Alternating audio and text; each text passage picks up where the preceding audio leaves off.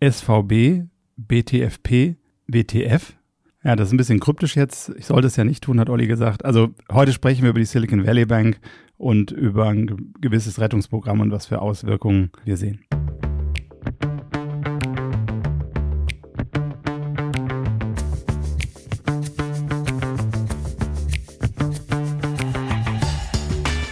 Hallo und herzlich willkommen zu einer neuen Ausgabe von The Message, der Investment Podcast. In den letzten Tagen hat sich ja an den Kapitalmärkten und besonders im Bankensektor einiges getan. Also Uli, hol uns ab. Was ist passiert? Ich glaube, die Welt hat sich seit Mittwoch, Donnerstag letzter Woche ziemlich verändert. Also wenn wir sehen, wir hatten ursprünglich, also ich komme jetzt mal vom, vom großen ganzen Bild, wir hatten ja stärkere wirtschaftliche Zahlen, sodass man eigentlich befürchtet hatte, dass die Zinsanhebung bei der nächsten Sitzung, also die Wahrscheinlichkeiten sind da innerhalb eines Tages äh, von 25 auf 75 Prozent gesprungen, also dass man wirklich äh, jetzt geglaubt hatte, okay, beim nächsten äh, Zinstermin haben wir einen, Schritt von einem halben Prozent, so dass die Terminal Rate wirklich ursprünglich gedacht wurde, dass sie irgendwo bei 5,5 bis 5,75 landen wird. Und das hat sich eigentlich innerhalb einer Woche, also ich greife jetzt den Ereignissen ein bisschen vor, aber ich glaube, das ist der, der wichtigste Punkt, innerhalb einer Woche hat sich das Ganze jetzt so hin in der Markterwartung gespiegelt, dass wir eigentlich ähm, die Terminal Rate schon gesehen haben und dass es relativ zeitnah im Sommer sogar bis auf 3,75 wieder runtergehen soll. Also das war der Bedeutet, Riesen wir sehen die ersten Zinssenkungen dann? Ich bin noch vorsichtig, also ich bin mal gespannt, wie sich Herr Powell jetzt beim nächsten Meeting verhält, ob ich gehe davon aus, dass wir nur ein Viertelprozent sehen. Ich glaube, vorher war dann ein halbes Prozent schon angedacht, aber jetzt aufgrund der Ereignisse äh, mit der Silicon Valley Bank, ähm, glaube ich, das ist so deflationär, da wird man jetzt nicht noch die Schrauben weiter anziehen. Ähm, ich glaube, wir haben ein großes Drama eigentlich gerade so abgewendet, ähm, denn ich glaube, die Auswirkungen, ich habe viel gelesen, wo dann Leute gesagt haben, ist ja, Tem ist ja nur äh, ein singuläres Event, das beschränkt auf eine sehr kleine Nische im Markt. Ich meine, man darf nicht vergessen, äh, das war die 16. größte Bank in den USA. Das ist jetzt nicht irgendwie so eine Feld-, Wald- und Wiesenadresse. Und mittlerweile kennt sie jeder. Ja, das ist so. Ich meine, das äh, geht rum und ich glaube, das hätte auch die Chance gehabt, der erste Domino zu sein. Man hat ja dann den Effekt gesehen, dass andere Banken, Charles Schwab, ähm, jetzt dann die Signature Bank dann aus New York dann nachher auch verstaatlicht wurde ähm, oder unter den Schutz gestellt wurde. Das ist etwas, das ähm, so beginnt ein Bankrun. Das ist eine Sache und dann die Folgeeffekte. Ich glaube, was man sehen musste, war, dass ähm, im Prinzip 50 Prozent der VC VCs irgendwo auch eine Geschäftsbeziehung mit dieser Bank hatten oder Einlagen dort hatten. Und ich hätte mir nicht ausmalen wollen, an dem Wochenende ging ja dann schon so Gerüchte, dass Etsy irgendwelche äh, Seller da nicht bezahlt, weil die die Abwicklung über die SVB machen. Also ich glaube, die Effekte, wenn diese Bank einfach so über die Wupper gegangen wäre und Leute nicht an die Einlagen gekommen wären, äh, dann hätten wir auch in dem realen wirtschaftlichen Umfeld, also das sowieso vielleicht Firmen, die eine Cash-Burn-Rate haben, und äh, die die ein, also die das die Liquidität haben, sowieso im Moment mit einem Umfeld konfrontiert sind durch die gestiegenen Zinsen, dass eine Refinanzierung oder Aufnahme von Krediten oder aber eine neue Equity-Runde einfach gar nicht möglich ist. Äh, ich glaube, das hätte wirklich ähm, da doch einige Arbeitsplätze und auch für Sentiment deutlichen Schaden bedeuten können. Du bist schon einen Schritt weiter gegangen, du hast auch den Bankrun auch schon angesprochen, aber könntest du uns noch mal kurze Einblicke geben für die Silicon Valley Bank generell? Wie konnte sie überhaupt so weit kommen und wieso gab es diesen Bankrun eigentlich? Naja, ich glaube, eine prominente Figur aus dem Tech-Bereich hat irgendwann am Donnerstag gesagt, man sollte seine Gelder da, oder hat, er hat seine Gelder, ich nenne jetzt keine Namen, er hat seine Gelder da abgezogen. Und ich glaube, das hat zu einem, zu einem ähm, Punkt geführt, dass diese Neuigkeit unheimlich schnell ähm, dann durch die Medien oder sozialen Medien gegangen sind, dass viele gesagt haben, okay, wenn der das macht, mache ich das auch. Und ja, wir hatten halt einfach die ein Asset Liability Mismatch, also die Bank hatte eigentlich hohe Einlagen immer, was ja tendenziell super ist. Ich meine, hier die deutschen Banken haben das ja in den letzten Jahren sehr stark bekämpft durch Guthabengebühren. Die wollten ja eigentlich gar keine Einlagen. Äh, und dort hatten wir halt hohe Einlagen und diese sind dann halt angelegt worden. Und diese sind dann eben in dem äh, Hold-to-Maturity ähm, Bilanzierung bilanziert worden. Und natürlich durch die gestiegenen Zinsen sind dann irgendwelche Mortgage-Papiere, wo ein Zweier-Coupon drauf ist, die sind natürlich im, im Preis dann äh, gefallen, äh, da wir einfach so hohe Zinsen haben. Und das hat dann eigentlich Druck auf den Kessel gegeben. Und äh, ja, der Rest ist Geschichte. Jetzt haben wir ja die Pleite eigentlich von SVB gesehen, äh, Silicon Valley Bank und die FDIC hat ja jetzt übernommen, im Prinzip das Geld in eine, in eine neu gegründete Bank gepackt und hat ja im Prinzip versprochen, dass alle Einlagen erstmal sicher sind. Können wir aber mal über den Bankensektor generell sprechen? Welche Auswirkungen hat die aktuelle Situation auf den gesamten Bankensektor? Werden andere Banken den gleichen Weg erfahren müssen? Also erstmal, was passiert ist, ist natürlich, ähm, also was teurer wird, für viele Banken wird es teurer, weil diese FDIC-Insurance halt hochgehen wird, also die, die Zahlungen, die man für die Einlagensicherheit dann gewähren muss, da werden natürlich die anderen Banken irgendwo ein bisschen für zahlen müssen. Das ist also auch für die Bankenlandschaft von der Profitabilität äh, erstmal negativ oder der Kunde muss am Ende mehr zahlen, das wird man sehen. Ähm, aber was passiert ist eigentlich an diesem Wochenende? Am Anfang hieß es ja auch von Yellen, Bailout gibt's nicht. Äh, man hat sich dann an dem Sonntag zusammengerauft und hat dann letztendlich doch ein Riesenpaket geschnürt, weil man, glaube ich, gesehen hat, äh, das war vielleicht auch dann, dass man gesehen hat, dass diese Signature Bank dann auch diese Probleme bekommt. Es sind ja noch ein paar Banken, die vielleicht, äh, dann geistern ja schon wieder dann Listen irgendwie, in welchen sozialen Netzwerken, welche Bank könnte die nächste sein. Das ist natürlich nicht gerade hilfreich, weil wenn du siehst, dass deine Bank vielleicht betroffen ist, im Zweifel ist es dann eine self-fulfilling prophecy, weil dieser Feedback Loop genau das auslöst, was nicht passieren soll. Aber was passiert ist, die Fed ist äh, oder die FDIC und der Präsident eingesprungen, haben halt gesagt, äh, weil eigentlich sind nur 250.000 äh, garantiert. Und die haben halt gesagt, ähm, wir garantieren für alles, ähm, man kann, man kann da dran. Das hat natürlich Thema Moral Hazard eigentlich eine Riesenauswirkung. Also für den singulären Fall ist es natürlich toll. Ähm, aber auf der anderen Seite ähm, muss man sich halt fragen, ähm, über 90 Prozent der Deposits waren eigentlich nicht insured. Und ähm, es hat halt immer ähm, unintended consequences, wie man so schön sagt. Also letztendlich in der Mitteilung heißt es, der Steuerzahler kommt nicht dafür auf. Ähm, also ja, das wäre meine nächste Frage gewesen, denn irgendeiner muss verlieren. Wir haben diese, diese Anleihepapiere gehabt, die zu einem hohen Verlust, ich glaube, es war zwei Milliarden verkauft werden mussten. Wer, wer zahlt diese zwei Milliarden zurück? Die Währung. Ah. Die Währung. Also ich glaube, am Ende ist es auch wieder eine inflationierende Sache, dass einfach die Kaufkraft der Dollar ist auch ein bisschen schwächer gegangen danach. Aber letztendlich, wenn es der Steuerzahler nicht bezahlt, wenn es äh, äh, ne, also klar, die Bondholder haben gezahlt, die Aktionäre haben gezahlt, also die sind wirklich, das war jetzt in dem Sinne kein Bailout wie damals ähm, ähm, das so passiert ist, sondern wirklich derjenige, der im Risiko war, also Bondholder dieser Institution oder Aktionär, der muss bluten.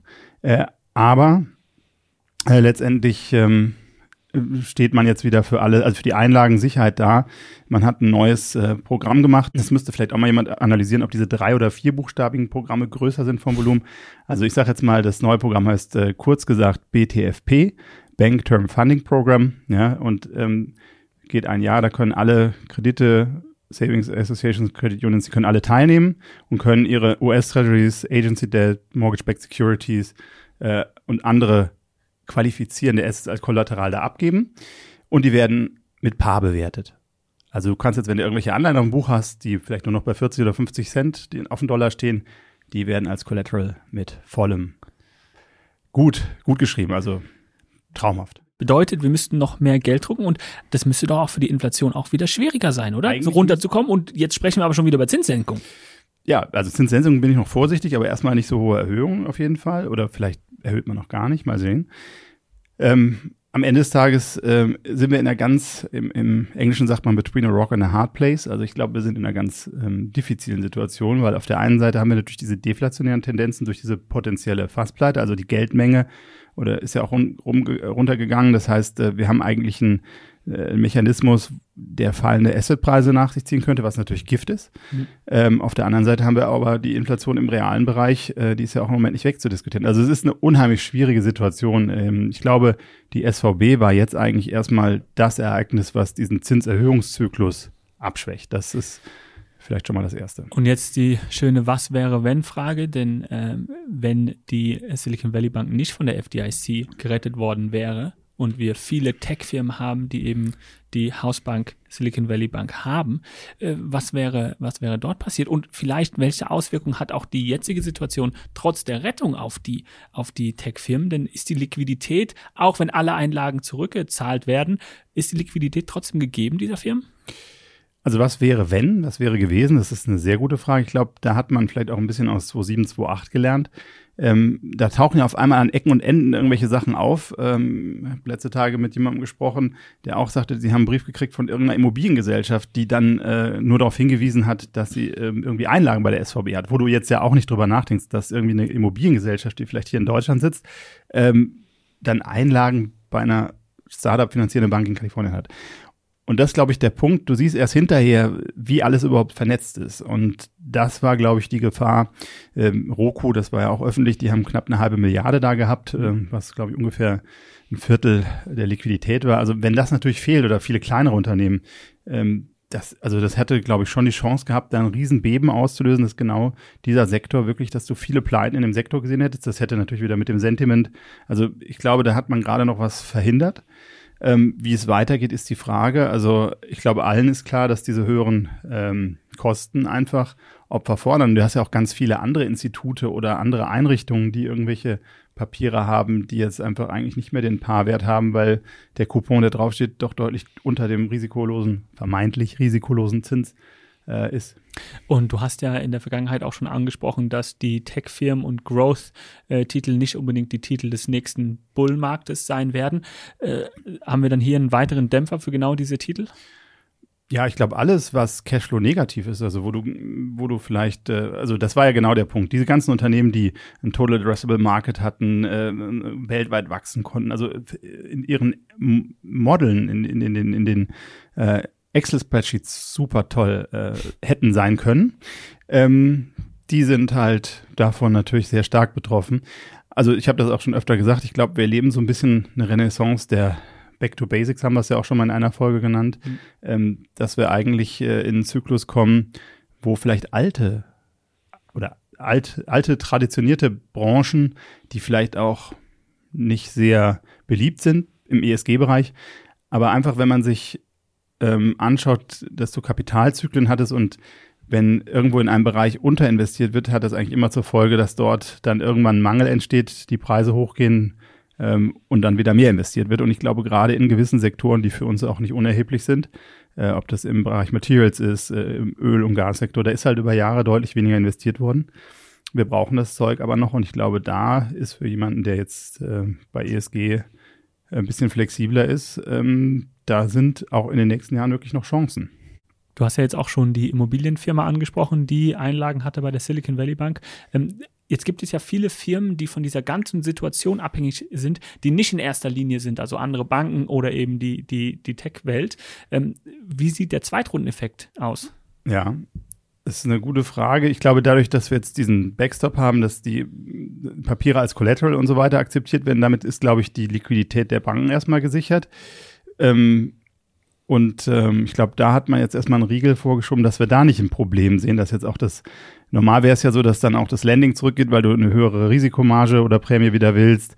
Ähm, Kapital ist ja wie ein scheues Reh, also wenn du es brauchst, ist es weg. Ähm, und ich glaube, das ist etwas, damit hat man wieder der Whatever it takes Moment, hm. der Whatever it takes Moment der USA, wenn du so möchtest. Also im Prinzip sagen die ja, wir, alle Einlagen werden garantiert. Ähm, und ähm, das ist schon ein Riesenschritt eigentlich. Ich glaube, das ist vielen noch gar nicht bewusst. Also ich glaube, das Potenzial war da wirklich für für eine erhebliche Krise, die, was auch noch nicht gebannt ist. Also ich wäre weiterhin vorsichtig. Ähm, die Kapitalkosten bleiben sicherlich etwas höher. Die Risikoprämien steigen vielleicht auch an. Äh, es bleibt ein schwieriges Umfeld. Ich glaube, man muss gut streuen. Wirklich, und das haben wir immer wieder hier gesagt, auf die Qualität der Anlagen achten, die Bilanzen anschauen ähm, wirklich gucken. Ich glaube, das Thema Counterparty-Risiko äh, oder das sich anzuschauen, äh, wird vielleicht nochmal wichtiger. Was in der Vergangenheit häufig vernachlässigt wurde. Ja, also es war nach 2007, 2008 war es ein ganz prominentes Thema, aber das Ganze, wenn das dann sich wieder entspannt, ist es vielleicht wieder weg. Aber ich glaube, also wirklich zu gucken, ähm, auch nicht zu stark gehebelte Firmen. Also ich glaube, das ist etwas, was wir auch schon mal besprochen hatten, die während sich viele kurzfristig nochmal refinanziert hatten an den Unternehmensanleihen, dass das jetzt eben längerfristig geht. Ich glaube, es sinkt langsam bei den Leuten rein, dass der Zins oder dass die Kapitalkosten doch länger vielleicht höher bleiben, als es war und äh, dass man sich mit diesem neuen Umfeld arrangieren muss, dass dieses Umfeld, das Geld nichts mehr kostet, dass das vorbei ist. Wir haben jetzt viel über die, die Bankenwelt gesprochen. Banken im Portfolio, buy, hold oder sell? Deine persönliche Meinung? Ich muss ganz ehrlich gestehen, ich habe, glaube ich, noch nie in eine reine Bank investiert. Du wirst es wahrscheinlich jetzt auch nicht tun. Äh, doch, doch, nee, ich lüge, ich lüge. Ich habe ähm, 1999 oder so gab es so tolle Zertifikate. Ähm, oder äh, ja, da gab es ein Bankenbasket, damit habe ich mal ein paar hundert Euro verloren. Ähm, 2000, 2001 im Crash. Danach habe ich nie wieder wirklich in, in Banken investiert. Was ich spannend finde, sind schon mal Asset Manager, also Asset Management Aktien ist jetzt keine Anlageempfehlung, aber das ist etwas, wenn, wenn man positiven Rückenwind hat, auch für ein bestimmtes äh, Segment, dann kann das ja lohnend sein, in, in die zu investieren. Äh, Banken ist leider so, äh, häufig ist man als Aktionär nicht an der ersten Stelle, sondern wenn es gut läuft, läuft es dann für die ganz oben äh, die dort drin sind, äh, wunderbar. Und wenn es nicht gut läuft, äh, leidest du als Aktionär und zusätzlich als Steuerzahler. Von daher bin ich schon immer exponiert im Bankenbereich. Auf der negativen Seite, das möchte ich dann nicht noch aktiv im Portfolio haben. Dann haben wir deine Antwort in, zwischen den Zeilen gelesen. Vielen lieben Dank, dass du heute wieder da warst und äh, bis zum nächsten Mal bei The Message, der Investment Podcast.